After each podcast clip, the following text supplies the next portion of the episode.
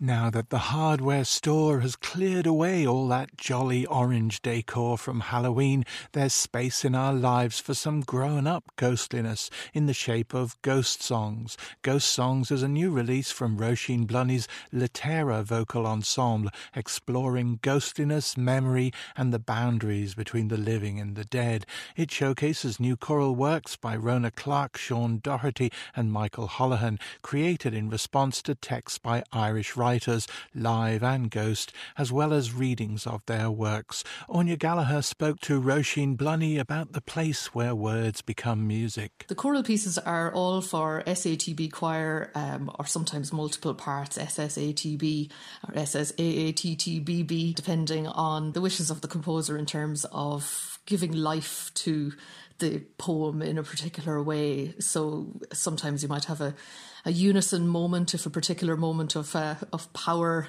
powerful expression is required and then a much more dense texture then depending on what the composer wishes to express at that moment so for example a, piece that my choir Laetare vocal ensemble commissioned um, Sean Doherty's piece The Destroyer which is a really powerful setting of a poem by a really interesting poet Lola Ridge that piece is in double choir, so it's two times SATB, and the two choirs just really interact with each other in a, in a very almost ferocious way as we try to express the meaning of the piece, which is in turn, of course, trying to express the composer's interpretation of the meaning of the poem.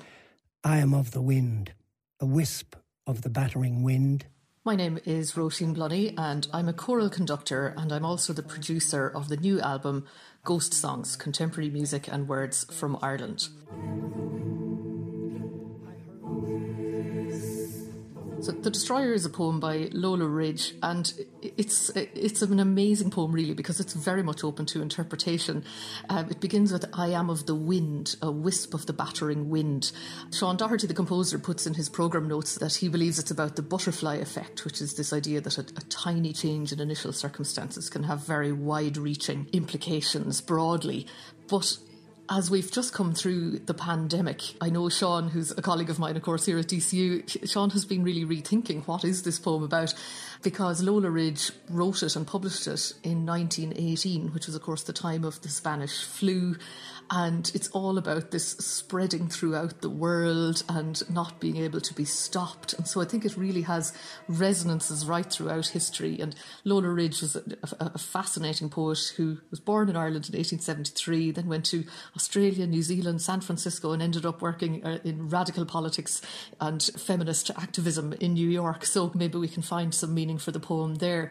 Sean Doherty does a really wonderfully powerful setting of the poem with the sounds of the wind. He uses a lot of extra musical techniques, you know, working with consonants and vocal effects to create a sound world and a build up of excitement with some stamping towards the end to really emphasize the, the idea that the destroyer is at the heart of this wonderful poem. In The Destroyer, Sean isolates particular consonants from the words. So, for example, at the beginning of the piece, the first line is I am of the wind. That focuses in on the letter N there. I am of the wind, and then the strong D at the end. And when you multiply that across the eight choral parts that are going on at the time, it, it creates a very special effect. And similarly, then the next line, a wisp uh, of the battering wind, a wisp of the battering wind. He takes the S of wisp, a wisp of the wind, and by isolating those consonants, just creates a nearly percussive effect um, in the voices.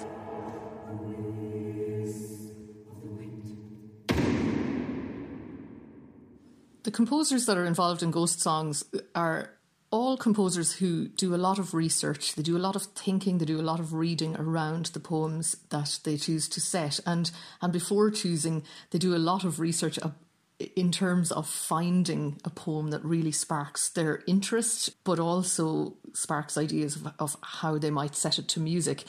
And they all respond to the text in the text in very different ways. So Rhona Clarke, for example, sets the well-known traditional children's rhyme "The Old Woman," and she sets all the words of the poem, but she takes out certain words for special treatment, particularly to repeat for reasons of emphasis. So that poem begins uh, There was an old woman, all skin and bone, who lived near a graveyard all alone. And you can hear that there are wonderful consonants within that opening uh, line. And she took out the phrase skin and bone, skin and bone. And she makes that this kind of repeating pattern throughout. And that forms the basis then for a, a, really super dramatic setting of that particular text. And the finish of the piece is, is just wonderful.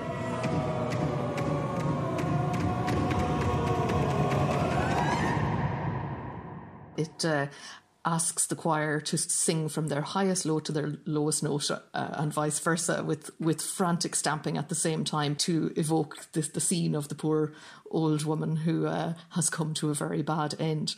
And is it just fortuitous that this release has happened in and around the time of Halloween, or was that a calculated move? um, it, it's really fortuitous, actually, as, as it turns out. We recorded the full album just before the onset of the pandemic, and since then, um, I've been working away with my wonderful sound engineer and co producer, Richard Duckworth, on all the editing and mixing.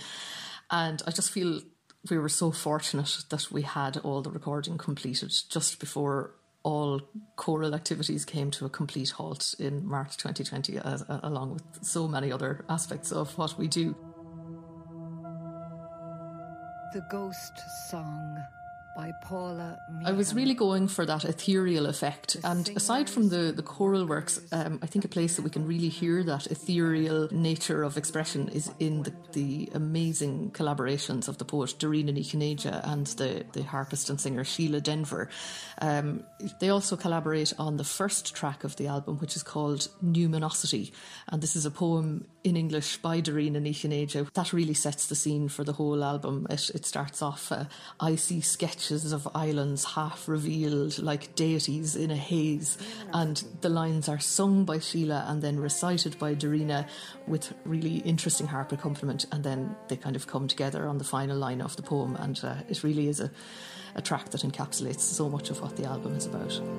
I see sketches of islands half revealed like deities in a haze.